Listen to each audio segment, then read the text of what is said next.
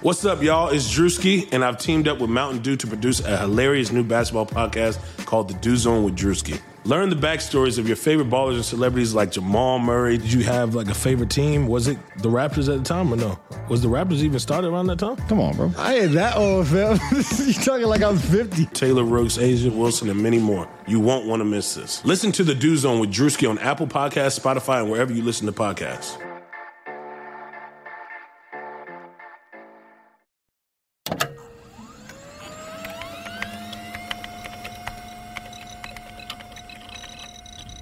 Computer, this is data. I'm an android. I'm a, Rangers League basketball. I was processing all of the information. Processing. It's one of those idiots who believe in analytics. Rangers League basketball. Analytics was crap. Does not compute. Just because you got good stats doesn't mean you're a good team. Hello, and welcome back to the Lakers Exceptionalism Podcast. My name is Tom Z, joined as always by Tim, aka Cranjis McBasketball. And Tim, Woj just dropped a bomb today before we got on. Uh, Mike D'Antoni is joining Steve Nash's coaching staff. What do you think about D'Antoni uh, taking the number two role, go go coaching uh, Brooklyn? Well, well, I can hear you almost ch- choking back some tears or, or coughing. I'm so scared of the D'Antoni offense in Brooklyn. I I think it's an interesting move. He's clearly a very good offensive coach. Has definitely had a specific style or two in mind. Him pairing up with the point guard that he had running that seven seconds or less offense makes it pretty clear what they might be looking to do. And I mean, the the Nets bringing in Nash would have hinted to that as well, but not necessarily meant that they for sure wanted to do that because he's he was an excellent point guard in his own right, and you could have seen that going different ways. But this hire in particular makes me think, oh, I know what they're doing now, um, which I think will be interesting to watch. I guess Kyrie will be running that. We'll have KD out there. We'll have to see what they do when it comes to free agency, when it comes to potent- potentially trading some guys. They had an interesting roster this past year, and moving forward to next year players may be in different positions and they want may want to like shift some guys around or shift players to different teams to try to make sure that they have the best roster possible around those two star players that they have. So I, I don't know. I'm excited. I think that D'Antoni in an in an assistant role will be. I mean, it may be a temporary stop for him, but obviously helps Brooklyn out. It, I think taking his offensive genius and then leaving but but limiting it to just that offensive genius potentially or you know him being a head coach in the past helps Nash a first time head coach. With any first time head coach you want to have a, an experienced staff. So that's a direct contribution. Offense he's a direct contribution but I think it leaves space for Nash to create his own path when it comes to how they want to defend um, which I think leaves room for opportunity or it leaves opportunity for improvement there from what we've seen with some D'Antoni teams in the past. So I'm excited. I think it's fun. Uh, I, I, had been taking a look at that. I wasn't sure if D'Antoni would take that step back, but we've seen him do it. We've seen some other coaches do that same thing, and I, I think being on a team and being in the league is much, a much much better spot to be in than taking a year off and, and being on the outside or like going on and being an analyst and having to say smart things every single day. And if you say anything dumb, it could be counted against you. So being in a program, continuing to learn, continuing to grow, and continuing to help a team win, I think is a, a great, great career move for him. And uh, obviously, he's going to a situation where they've got the talent with with that top with those top end guys. So I'm excited to see it. Yeah, I still got a lot of love for Mike D'Antoni after his Laker uh, stint, but it's kind of funny to see everyone jump off the rocket ship, and and D'Antoni kind of was the le- one left without a a chair and musical chairs, which is unfortunate because I do think he's a good coach, but you know you got him there now, you got Jacque Vaughn, You got Ime Udoka, who was on the Popovich's staff. He was in Philadelphia last year uh, to head up the defense. And then they also uh, signed Amar'e Stoudemire, which is an interesting. Didn't really consider him as a potential assistant coach in the league, but doesn't mean he can't do it. He's still a young guy, you know. If if and especially for a young guy from a coaching standpoint, if he's going into a situation and trying to immediately add value, and y- you want to make sure he's a safe bet to add value, putting him with Nash with D'Antoni Yep. to help Yep. coach that offense would be, I think, just a really smart move. So him working with their bigs, him working with KD, maybe they even go s- small ball seven seconds or less, or we may see some morphing of, of different offenses put together. I, I think it's, a, a I don't know. I think they've done a really good job. I'm impressed with what Brooklyn has done so far. We'll see on the personnel side from a roster standpoint how they handle the next couple months but I think they're they've very clearly taken some steps forward and they're looking to take full advantage of the two stars that they have immediately rather than just you know go with what they had been doing and hope it works. I think they've recognized that it was time for a new approach and they've brought in the perfect people to take that approach. So yeah, Bro- Brooklyn will be a fun team next year. I don't know if they'll quite be a title team yet. I think we still have a lot to see when it comes to personnel on the roster side, but uh, yeah, I'll have my eye on Brooklyn. They should be fun. Yeah, same. I'll definitely be keeping a close look on them to see what that team looks like. Uh, because you could see a path where they do make the finals and maybe are a contender. But the Nets are not our main topic today, Tim. We are going to be talking about our offensive archetypes. Uh, and so, what you've done at uh, Basketball Index is basically go in and classify every player in the league with one of 12, I believe, archetypes. And you know, there's there's a lot of nuance there. Players can be a little bit of this, a little bit of that, but ultimately their data and their job, right? Their responsibility from the team is going to be certain group of things, right?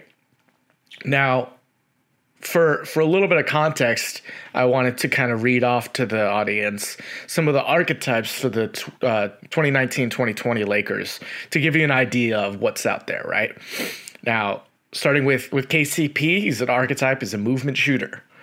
Um, last year, his role was an off-screen shooter, which is you know pretty much pretty much the same thing, more or less. But um, Markieff was versatile big. You can see that he's a versatile big last year.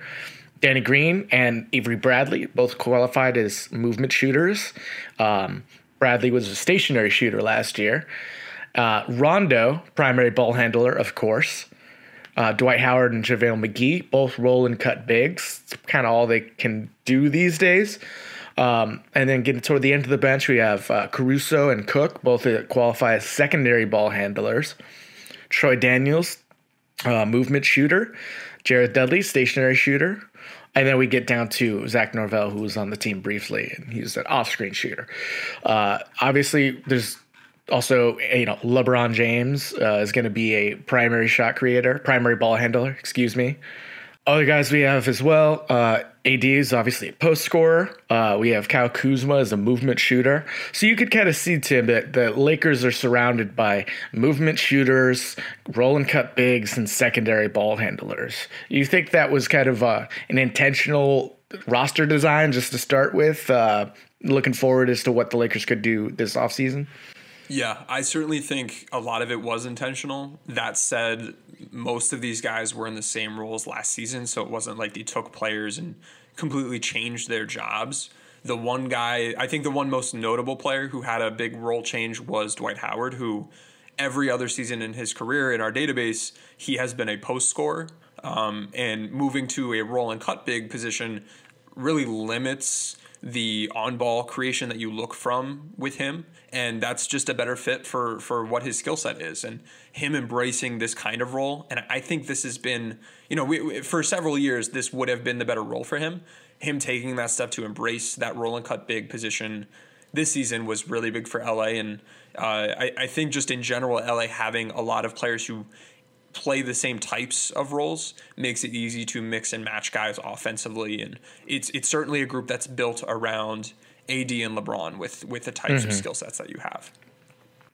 Yeah, no, that's totally what I was going to say right now. You obviously have a post scorer of AD's uh, prolific ability, and then you have a primary shot creator in LeBron. You're going to want guys on the perimeter shooting. You're going to want guys diving, using that verticality as a threat. But kind of on a, a backing up a little to give people context, how did you go about breaking down the game and different players' jobs into these 12, you know, succinct, compact roles? And is there space for nuance kind of in between roles? Great question. And the work that I've put together was very much building off of great work that had been done in the past. Most notably, Todd Whitehead had put together the I think we had 11 or 12 different offensive roles that we were using at B-ball index previously. Some of them are the same as, as these, but we've changed some, we've added some, we've removed some. Um, so I think just the work that he did where he was looking explicitly at synergy play type data was was really helpful in being the first iteration of this and Jeff Siegel actually uh, start did his own thing with with some of them. And I looked at those two and I saw areas for opportunity to make a more I don't know what what I felt was a good concise list that addressed some missing roles that I saw between those two was able to remove some roles I didn't think were necessary. And we're now left with these 12 that are put together based off of a mix of that synergy play type data along with a mix of tracking data. So, for example, we now look at driving tendencies, not efficiency. And none of these are supposed to look at how someone's uh, production is or what their talent is. And we have the, the separate talent stuff for that. This is purely what is your job and by looking at things like driving tendencies, we can better differentiate between on ball players who are getting to the rim at high rates, and we have a slasher offensive archetype for that. And then the the guys off ball who are getting to the rim frequently as athletic finishers who are you know cutting often, getting put backs, um, just attacking the rim as more of an off ball player like a Jonathan Isaac or an OG Anunoby, uh, as opposed to off ball guys who are more shooters. And we have several different types of shooters. Uh, you may have noticed that neither of those two slasher or athletic finisher roles are on the Lakers this past season. I think that may have been intentional. They wanted guys who weren't like they, their two primary guys are attacking the way they attack, but everyone else is either finishing shots at the rim or they're shooters pretty much. You have Rondo as that mm-hmm. one primary ball handler, which means that you don't have too many guys that have the ball in their hands a lot as guard type players. A lot of LA's guys that you would generally consider guards, and like KCP, Avery Bradley, um, th- those were actually categorized as shooters this year just based on their roles. And that comes along with playing with someone like LeBron or playing with AD. And then we had Quinn Cook, who didn't play as much, but Alex Caruso, who is more a secondary ball handler. So he does some of that. Uh, some he does some of those guard type tasks, but he isn't having the ball nearly in his hands as much as those primary ball handlers. To your second question about whether like I, I, certainly think there's nuance to be had within these. And if anyone has any ideas for roles that aren't addressed or ways that we can break these down in a smarter way i am very open to doing so. I think digging deeper into the movement shooter group and further differentiating within that might make sense um, because mm-hmm. i think that of all the roles has the largest hodgepodge of players. But uh, so so so i wanted to say that. And then also there will be guys who are like, oh yeah, this is a dead ringer for an off-screen shooter. Like uh, I don't know, Kyle Korver, or no, let's say uh, Joe Harris. He's definitely an off-screen shooter. JJ Redick, that's like all he does. But then you'll have guys who kind of do that, but then also do other things. Um, you'll have players like Rajon Rondo, who has primary ball handlers, like you know for sure they're a primary ball handler. Whereas in Alex Caruso, if we were to poll 100 people, you might get some people saying he's a slasher. You might get some people saying he's an athletic finisher. You might get some people saying he's a stationary shooter. You might get some secondary ball handler. So there are players like Caruso who do a little bit more than just secondary ball handler type tasks, but inherently with a categorization system like this, we can only put him into one of those. So understand that some of these guys may be more diverse in their jobs than the purest of pure of athletic finishers or of movement shooters. Um, but when we're looking at what their primary job is, that's where this can really come in and, and help us very quickly know who is doing what.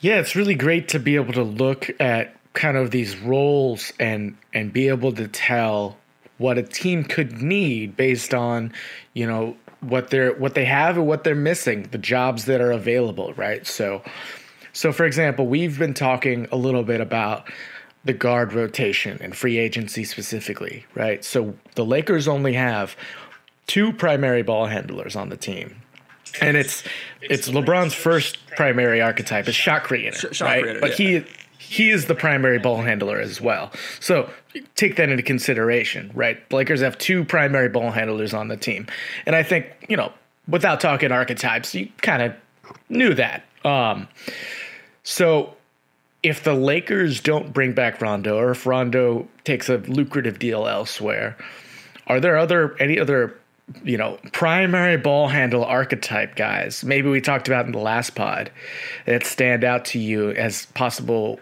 replacements. Is does this archetype help you in evaluating what player would be good where? Is it a little bit too vague for that? What? How do you use this data as far as apl- application to your team and, and how to change your roster construction? No, I, I think it's a really good resource to use if you were at a very high level trying to say, uh oh, we need to replace Rajon Rondo, or we need to replace, I don't know, Dwight Howard as a roll and cut big, or we need to replace KCP as a movement shooter. You can really easily just look up lists of that kind of guy and then st- move from there. Um, you, there's no need to look at players in the other 11 archetypes if you can really quickly Mm-hmm. identify which guys do which. Now, if we look at all free agents who have been primary ball handlers uh, this past season, you have Fred VanVleet, who's not going to be available uh, for the Lakers, at least. You have Rajon Rondo, who LA would probably like to have back. You have Goran Dragic, who we talked about previously, maybe out of our price range. Um, we have DJ Augustin, who is someone that we had mentioned is as a potential target, and he's a guy that is very much that point guard kind of point guard, and he'll be running pick and rolls, and he'll be scoring off of that. And I mean, Frank Vogel has even coached him in the past. So if you're looking for a Rondo type replacement in terms of how they're generating their offense and what their job has been, Augustin's a really good fit with that. Now, the the issue with Augustin, or the maybe not issue, but Augustin's playmaking skill set and style is different from Rondo's, where he Rondo's more of he's going to generate his passing from the pick and roll, and it's good. Augustin is more going to facilitate from set plays. Um, and isn't as good of a pick and roll passer, but he's a pick and roll scorer, scorer, and he's the kind of guy that can hit those pull up threes, which forces the defense to need to go over on screens and not go under against him, which is something that with Rondo or Caruso or with LeBron, the Lakers didn't quite have this year. So there's a guy. Uh, Shabazz Napier, we talked about. He's another primary ball handler. And then Brad Wanamaker, who we dismissed fairly quickly, um, but he's another free agent that was also a primary ball handler this last year. So that's that's the short list if you're looking for guys who explicitly fit that specific role.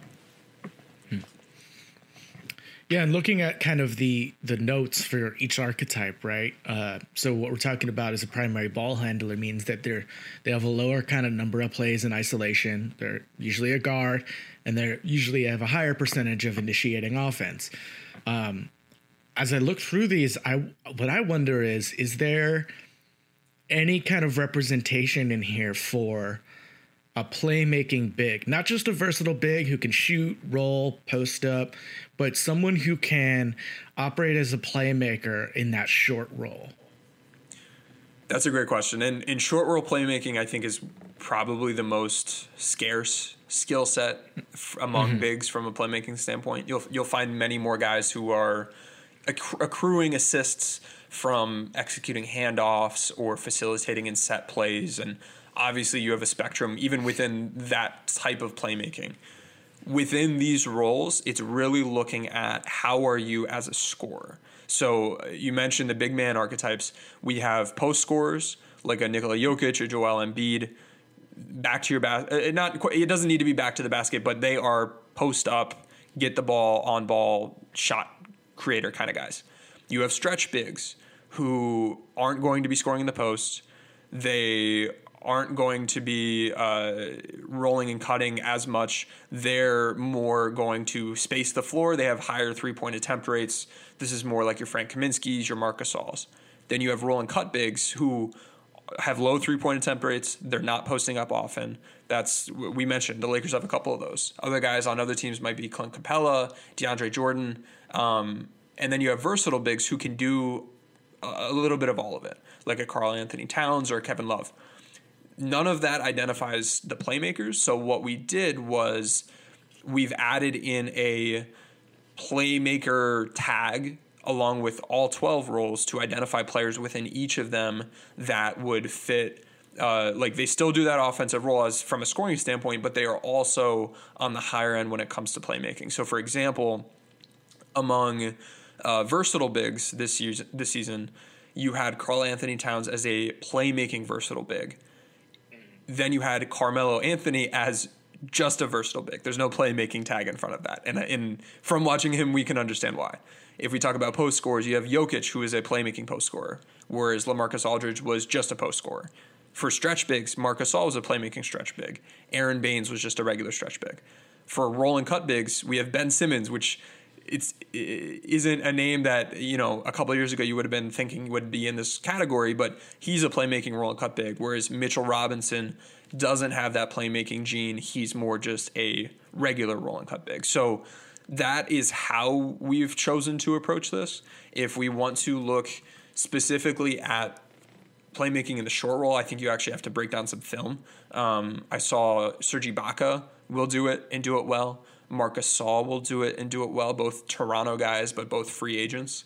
Um, I, I really think it comes down to probably start with looking at guys that fit within the playmaker categories within those different big man groups, and then among them break down the film for for that short list of players and then try to try to look at that. So I, I think you're asking the right question. I think a lot of teams should be asking, "Hey, wh- where are the good short roll passers?" Um, and that's something that I would want to do a little bit more pre work to break down more film and, and have a better list put together. But I've looked at a bunch of different guys and said, oh, you know what? This big man has really good passing data, but he's not doing any of it from the short roll. Like Bam didn't do much of it from there. Uh, uh, Jusuf Nurkic, he wasn't a short roll passer at all, and that was something the Lakers used, Lakers used against him. Carmelo Anthony's not doing it. Hassan Whiteside's not doing it. Um, so just it, it, we can't quite get there yet with the data because we don't have that kind of specific. Hey, this guy was playmaking from that specific situation. Um, but in the future, I think that's something we can talk about on the pod. And uh, ideally, in the future, we have better data to be able to address that as well. One thing I wonder if you could use this for, which is really interesting, is kind of as a, a metric to view the rest of the league and how players are being used. So, for example, if there's a particular guy on another team, right, say it's the trade deadline, and you look at these archetypes and you say, okay, this guy's being used as an off screen shooter, but really his best kind of role is maybe a movement shooter, which is so an off screen shooter is someone who's catching shooting off of screens, running their guy off pin downs, and a movement shooter is someone who's not as active shooting off screens, who has more and movement involved with the catch and shoot. So relocating, guys get catching skip passes on the weak side. Uh, if a guy is not being used the right way, I think based on obviously his data, the film, and these archetypes, you can look around the league and find some market inefficiencies. I think. What do you think about using the archetypes as kind of a, a way to to value players on other teams? Yeah, that's spot on. And a lot of times I'll see folks on Twitter or in other conversations value or evaluate players based on, you know, what did their impact metrics say or what was their efficiency. But you have to understand that both of those things are for the job that they were doing. And if they're in the wrong job, given the skill set they have, you're going to see deflated numbers compared to what you might be able to see if you optimize them better. So, using the database that we have at B-Ball Index, or just you know, if you have uh, a really sharp eye test and you're able to say, "Oh wow, this guy would be much better, or, or this guy's ideal role is as a roll and cut big, but he's being used as a post scorer.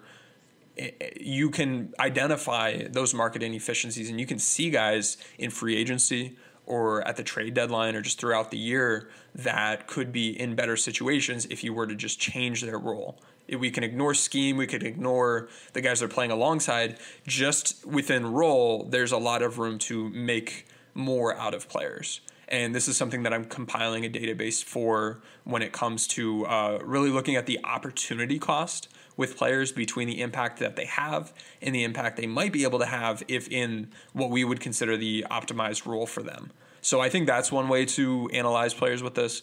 Another thing that's interesting is uh, in in the document you and I are using. There's the archetype breakdown tab, and it shows the breakdown of players within each archetype year over year, and we can see that like post scores in 2013 2014 there were 80 different players that were within that archetype uh, that had at least 100 scoring possessions. But every single season like clockwork that number has gone down and down and down and down to the point that we only had 22 of those in 2019 2020 so you can look at this two different ways. One this is a more scarce skill set or a more scarce job but you have to also look at it as this is trending down for a reason because we don't quite need these guys or these guys aren't as valuable as they used to be or the talent isn't quite there the way it used to be or really the, the right answer is that it's not as useful as we once thought then you also have guys like versatile bigs who their numbers are pretty low, but they're pretty low consistently year after year, and that's just because the the talent isn't quite there to put too many big men in that all around kind of position. In this past season, we only had 13 players in the league that played that job. Uh, 2018, 2019, there were 14 guys. Um, in 2014, 2015, there were only four guys. And I think a part of that is the fact that in those older days, we didn't have as many three point shooters among the bigs, so it was less common to see someone who can post up and also hit threes. Um, so I, I think there are a lot of different ways you can analyze these archetypes to look at your own roster and identify areas for opportunity, to look at other players on other teams, look at players in the draft and say, okay, I think this guy is a being used as a stretch big, but he has the, the potential to be a versatile big one day.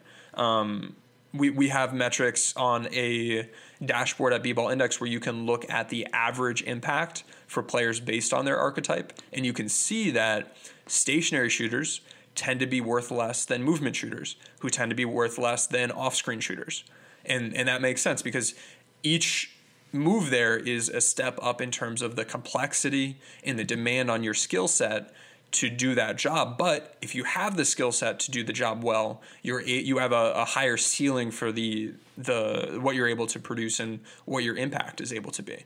Like we, we can take Steph Curry and make him a stationary shooter, and he's going to be mean less to a team than if we make him an off-screen shooter. Um, and, and Steph, I think, is a more complete player than that, and I think he's probably more of a shot creator or a primary ball handler. But uh, maybe JJ Redick's a better example. Um, if we look at like KCP or Avery Bradley, I think the Lakers have done well with getting their guys to be moving around rather than just standing still, like we used to see some players on on some of those old Cavs teams. Um, so I don't know. There there are a lot of different ways you can look at this.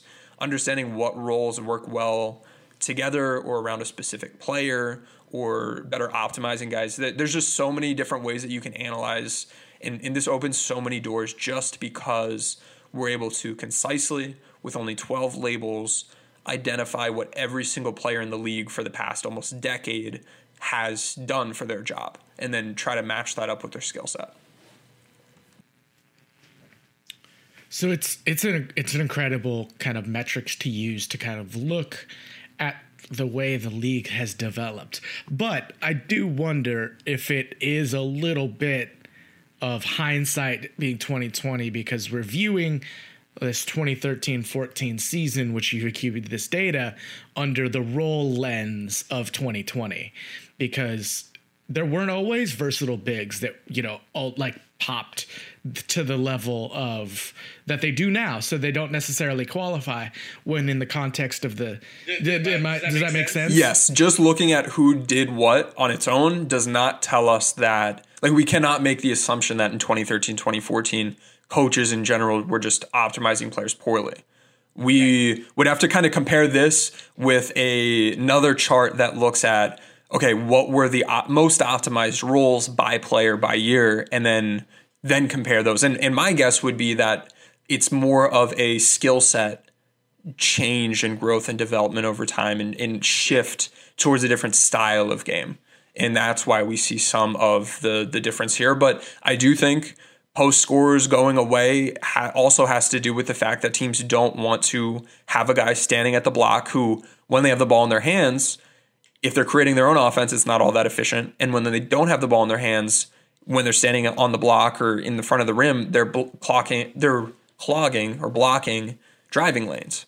So uh, the game has changed from a talent standpoint, from a okay, we recognize that this style of play might be more valuable standpoint, um, and along with that, we've seen a rise in stretch bigs from only 16 in 2013 14 to 17 to 21 to 35 to 39 to 49 to 53 this past year. So more than what? More than tripled. Um, so it, there, there's definitely been a change, and looking at it historically, I think is cool and understanding how that's all fit together. But yeah, for Lakers fans now, analyzing and, and we have all this info on the player profiles. If you look at B-ball index and you want to look for guys to match what the team needs in a specific area, it's really easy to do that. Or if you're saying, all right, we need to look for a primary ball handler and you pull someone up and they are an athletic finisher, that tells you that their job was very different from what you're looking for.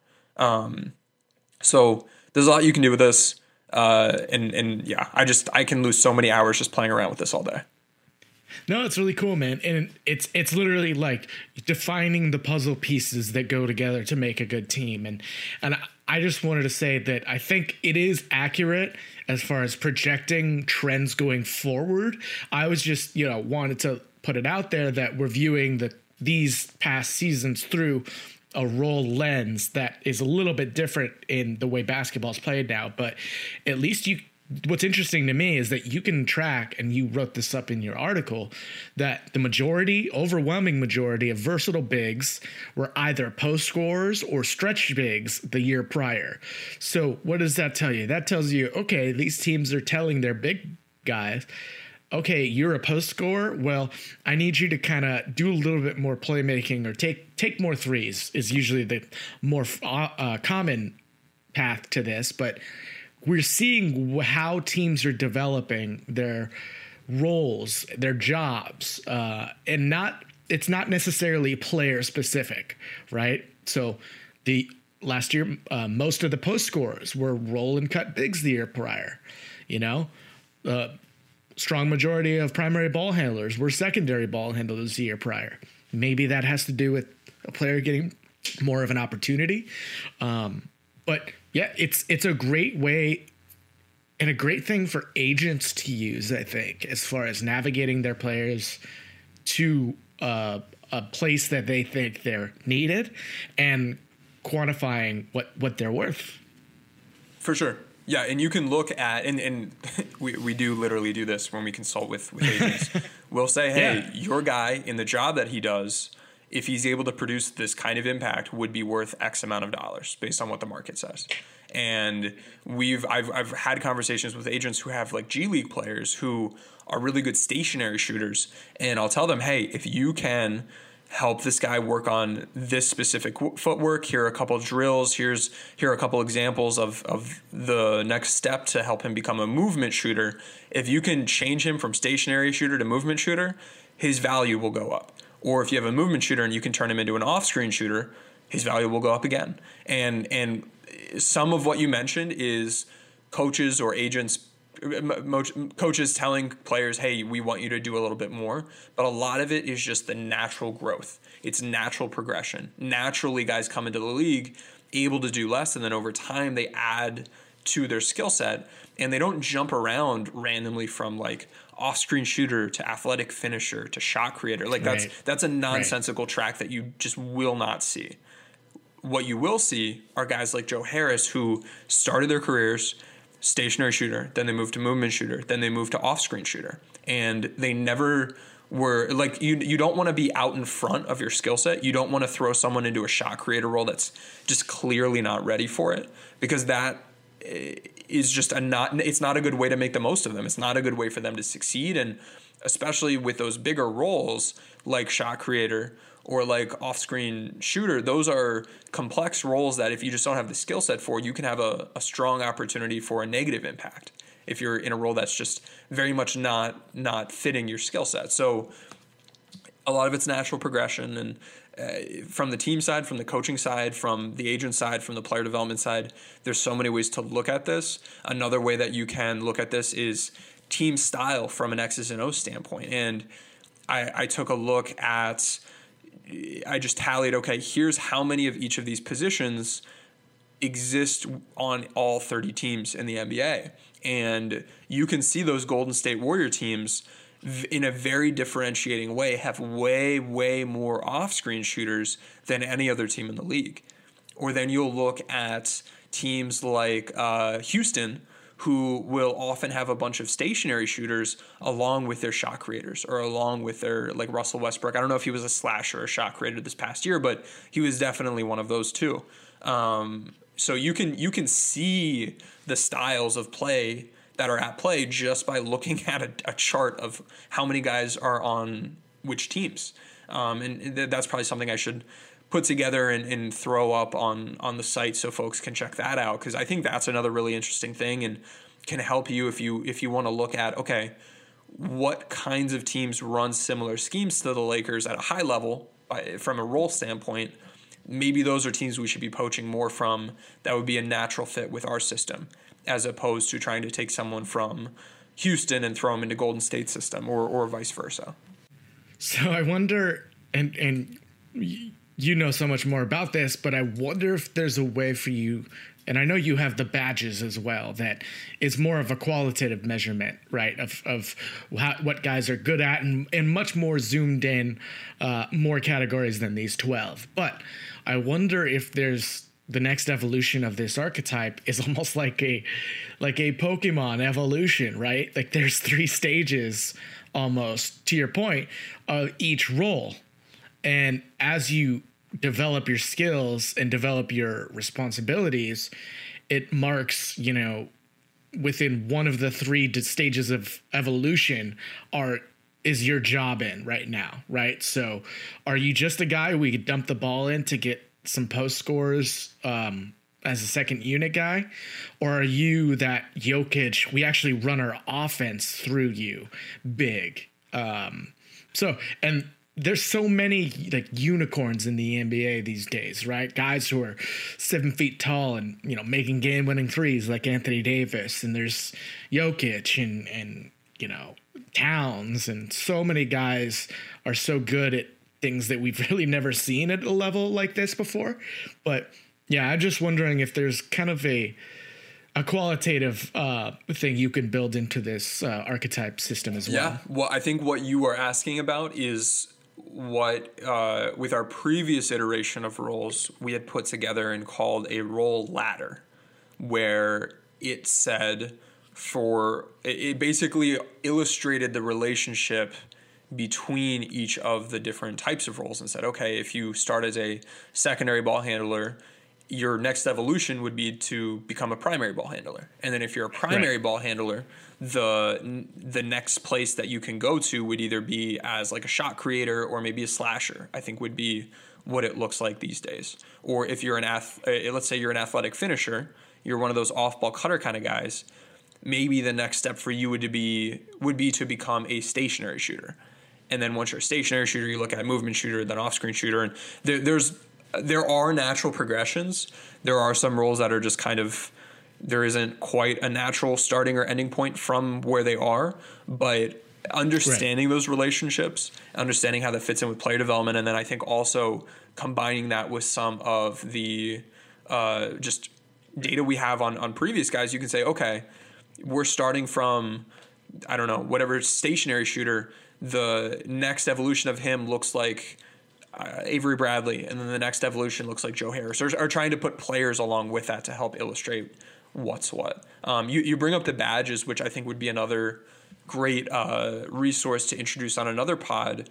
Those are quantitative it's a quantitative way to approach a qualitative way of describing players. Like it's not job necessarily. It's more looking at which critical skills does a player have a proficiency in.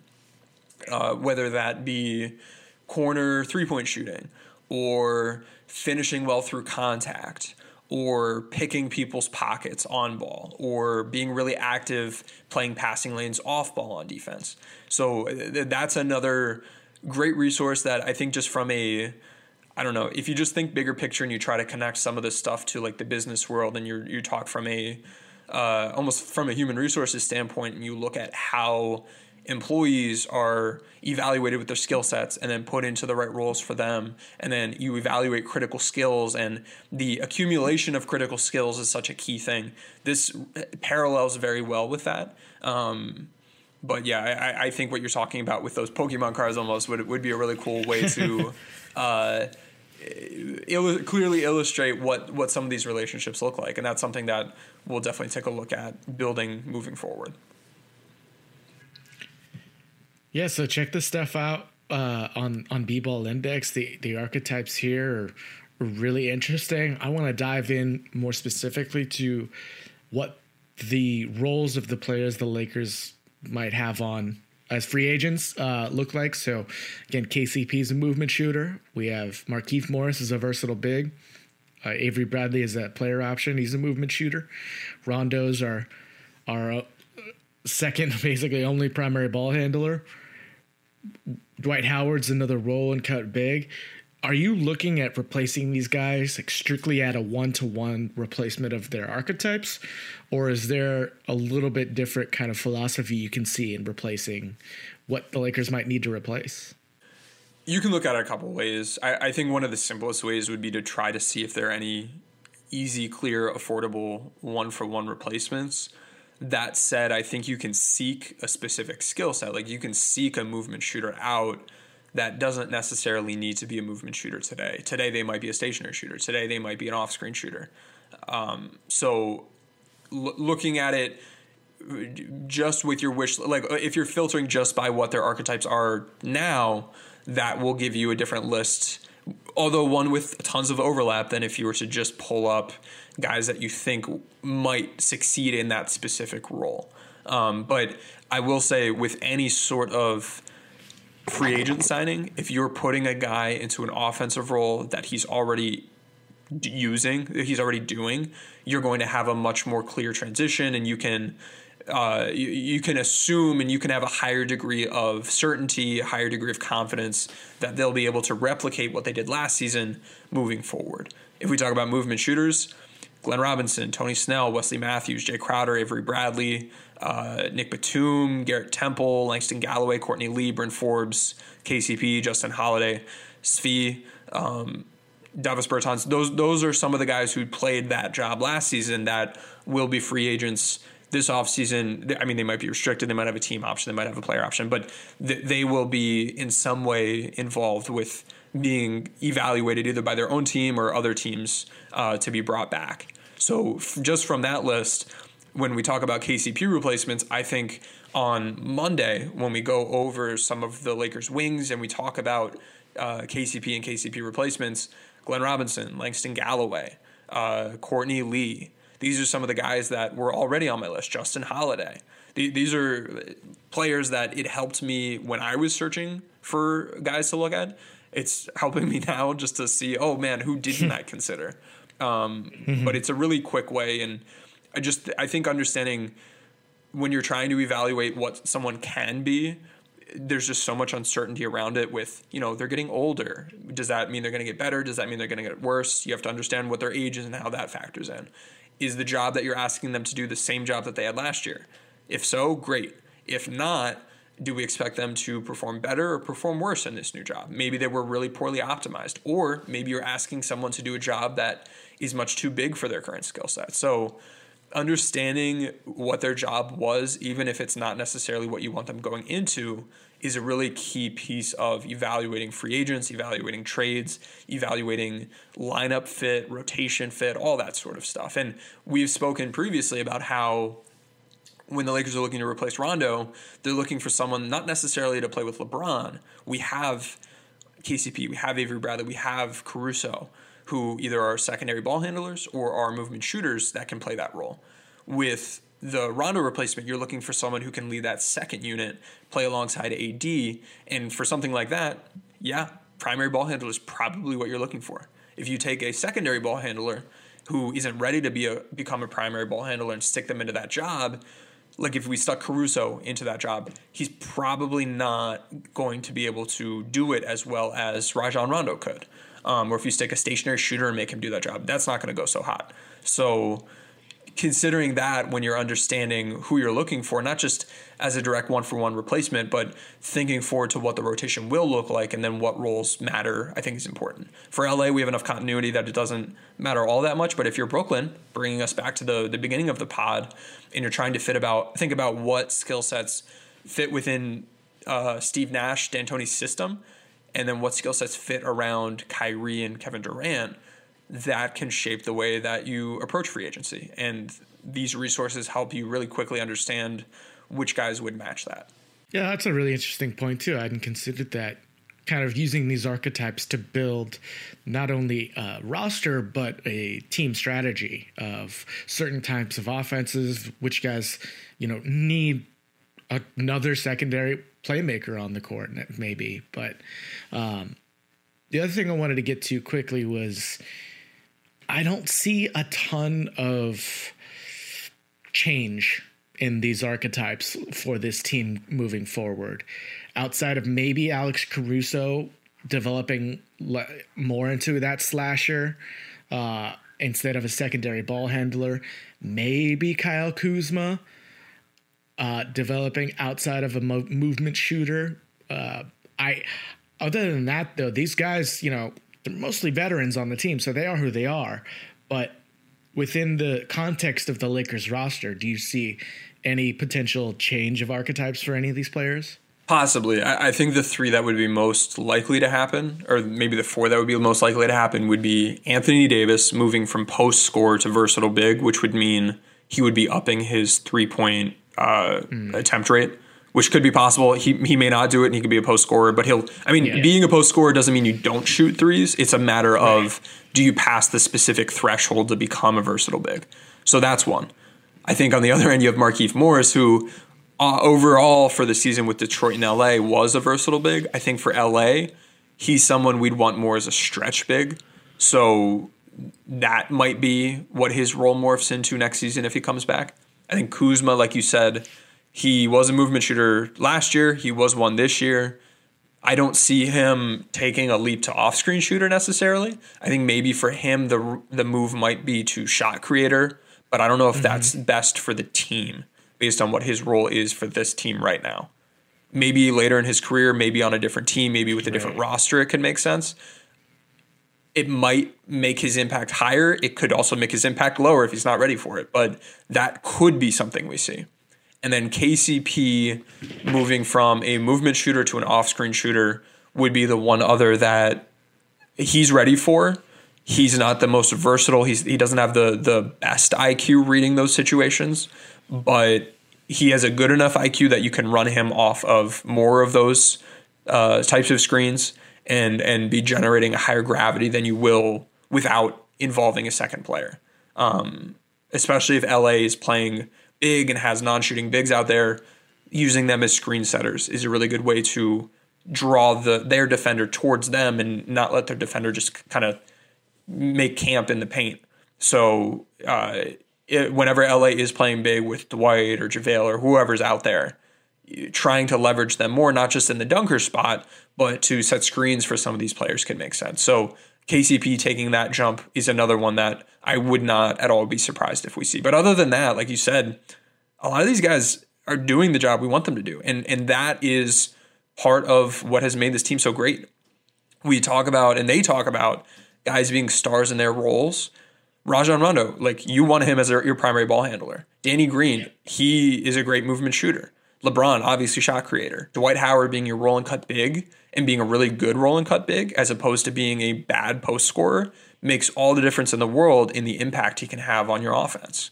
So I think that LA has done a really good job of optimizing what they have already, but there are just those probably those four that we might see. My if I were to rank them in terms of the most likely changes, I'd say AD, then Markieff, then KCP, then Kuzma. Yeah, we'll be keeping an eye on that um, as far as how these players look in their roles next year. Uh, is it is there anything else you want to go over with this? There's a lot of data here, as as always, my man. But anything else you want to throw out in, uh, in conclusion about these offensive role types? We'll get to defense hopefully another time because that's obviously another piece of the puzzle.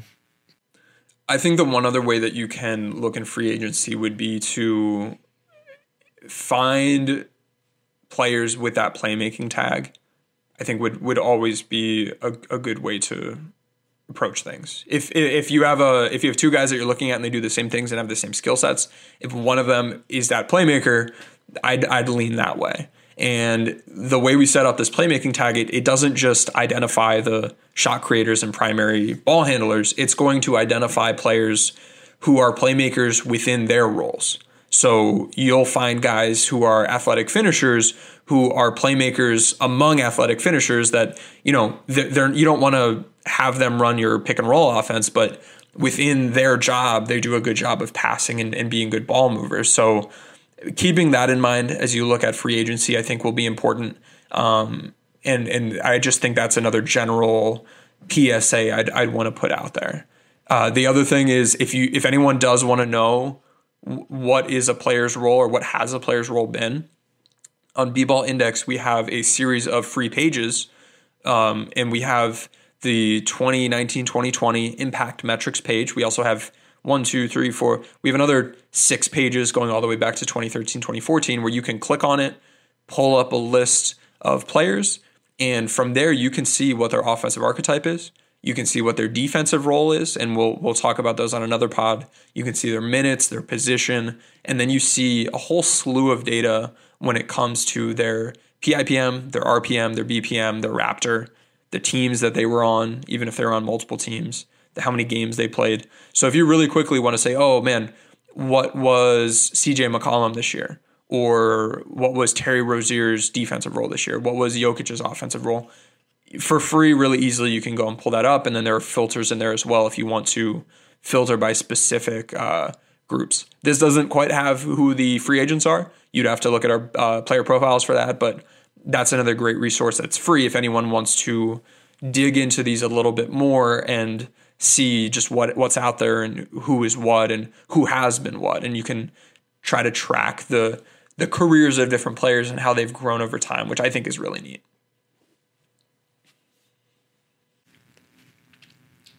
Yeah, absolutely. It's uh it's another, you know, tool in the tool bag, man. I, I really do think like it makes sense to me that you've you've spoken with agents about this and it just kind of gives a a general context. Of course, there's more nuance. This in combination with film uh, is an incredible tool to this will point you in an area of where the forest is and then you can go in there on your own and kind of dig a little deeper looking for truffles and other goodies. Um, Tim, we're gonna come back Monday. Uh, like you mentioned before, we are going to talk about the the wings rotation for the Lakers. So kind of give us a seasonal review, uh, and then kind of project forward next season as to who could be a part of the wing rotation and who uh, might be on the team. So. Uh, anything else you got, man? It's been another wild kind of couple days in the NBA with uh, things starting to ramp up toward that December 22nd start. Not much else. I'd, I'd, I guess just pump the Discord one more time if, if folks are enjoying the podcast and want to chat with us, chat with other listeners. We have put together a Discord, which is just it's it's essentially a big group chat, but it has different channels. So if you want to talk about the draft, or talk about free agency, or talk about the general NBA, there are different pages that you can do that on. You can share videos, you can share links, you can share gifs, all that different stuff. Um, if you want to join that, reach out to either DM me, DM Tom, send us a screenshot of a five star review of the pod. You can do that on iTunes, you can do that on Apple Podcasts on the app, and we'll throw you right in. Um, and, and you can join those conversations. And then, depending on what my uh, workload looks like this weekend with with Halloween and football and all that stuff, maybe I'll find some time to do another stream one of these nights, and we can go through some more free agents and really dig into. And I can share my screen, and we can look at some film or look at their basketball index player profile or synergy page or whatever it happens to be and say oh man like who is this i don't know who is this uh, langston galloway guy and where might he fit? Let's let's take a deep dive. So keep an eye out for that. Um, i'll try to get some more of those scheduled moving forward but you can find that all in the discord Sounds great, man. And yeah, we're doing three days a week uh, going forward as as well. So if you haven't, go check out our episode on Wednesday with Alex Regula. He uh, did a, a, great Throwdowns newsletter on DJ Augustin, like we talked about.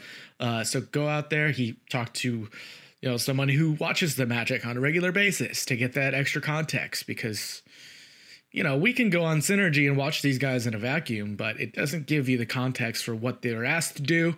You can look at these role types, right? But film will always help and context will always just make all of this analysis even more important. So follow Tim on Twitter at Tim underscore NBA. Follow me at Creative Destroyer, and uh, we will catch you guys next time. Nobody builds 5G like Verizon builds 5G because we're the engineers who built the most reliable network in America. And the more you do with 5G, the more building it right matters. The more your network matters. The more Verizon engineers going the extra mile matters. It's us pushing us. It's Verizon versus Verizon. 5G built right from America's most reliable network. Most reliable based on rankings from RootMetrics second half 2020 U.S. report of three mobile networks. Results may vary. Award is not an endorsement. Everyone is talking about magnesium. It's all you hear about. But why? What do we know about magnesium? Well, magnesium is the number one mineral that 75% of Americans are deficient in. If you are a woman over 35, magnesium will help you rediscover balance, energy, and vitality. Magnesium supports more than 300 enzymatic reactions in your body, including those involved in hormonal balance. From functional medicine doctors to mental well being and female hormone experts, we all know that magnesium is the one mineral to improve all aspects of well being and health. But which one? Magnesium Breakthrough from Bioptimizers, the trusted choice recommended by leading experts with seven best absorbed forms of magnesium to ensure your body receives the support it needs for overall well being. Go to bioptimizers.com slash balance today and use code BALANCE10 for 10% off. Support your journey to wellness at B-I-O-P-T-I-M-I-Z-E-R-S dot com forward slash balance. Magnesium Breakthrough from Bioptimizers, your foundation to optimal health and vitality.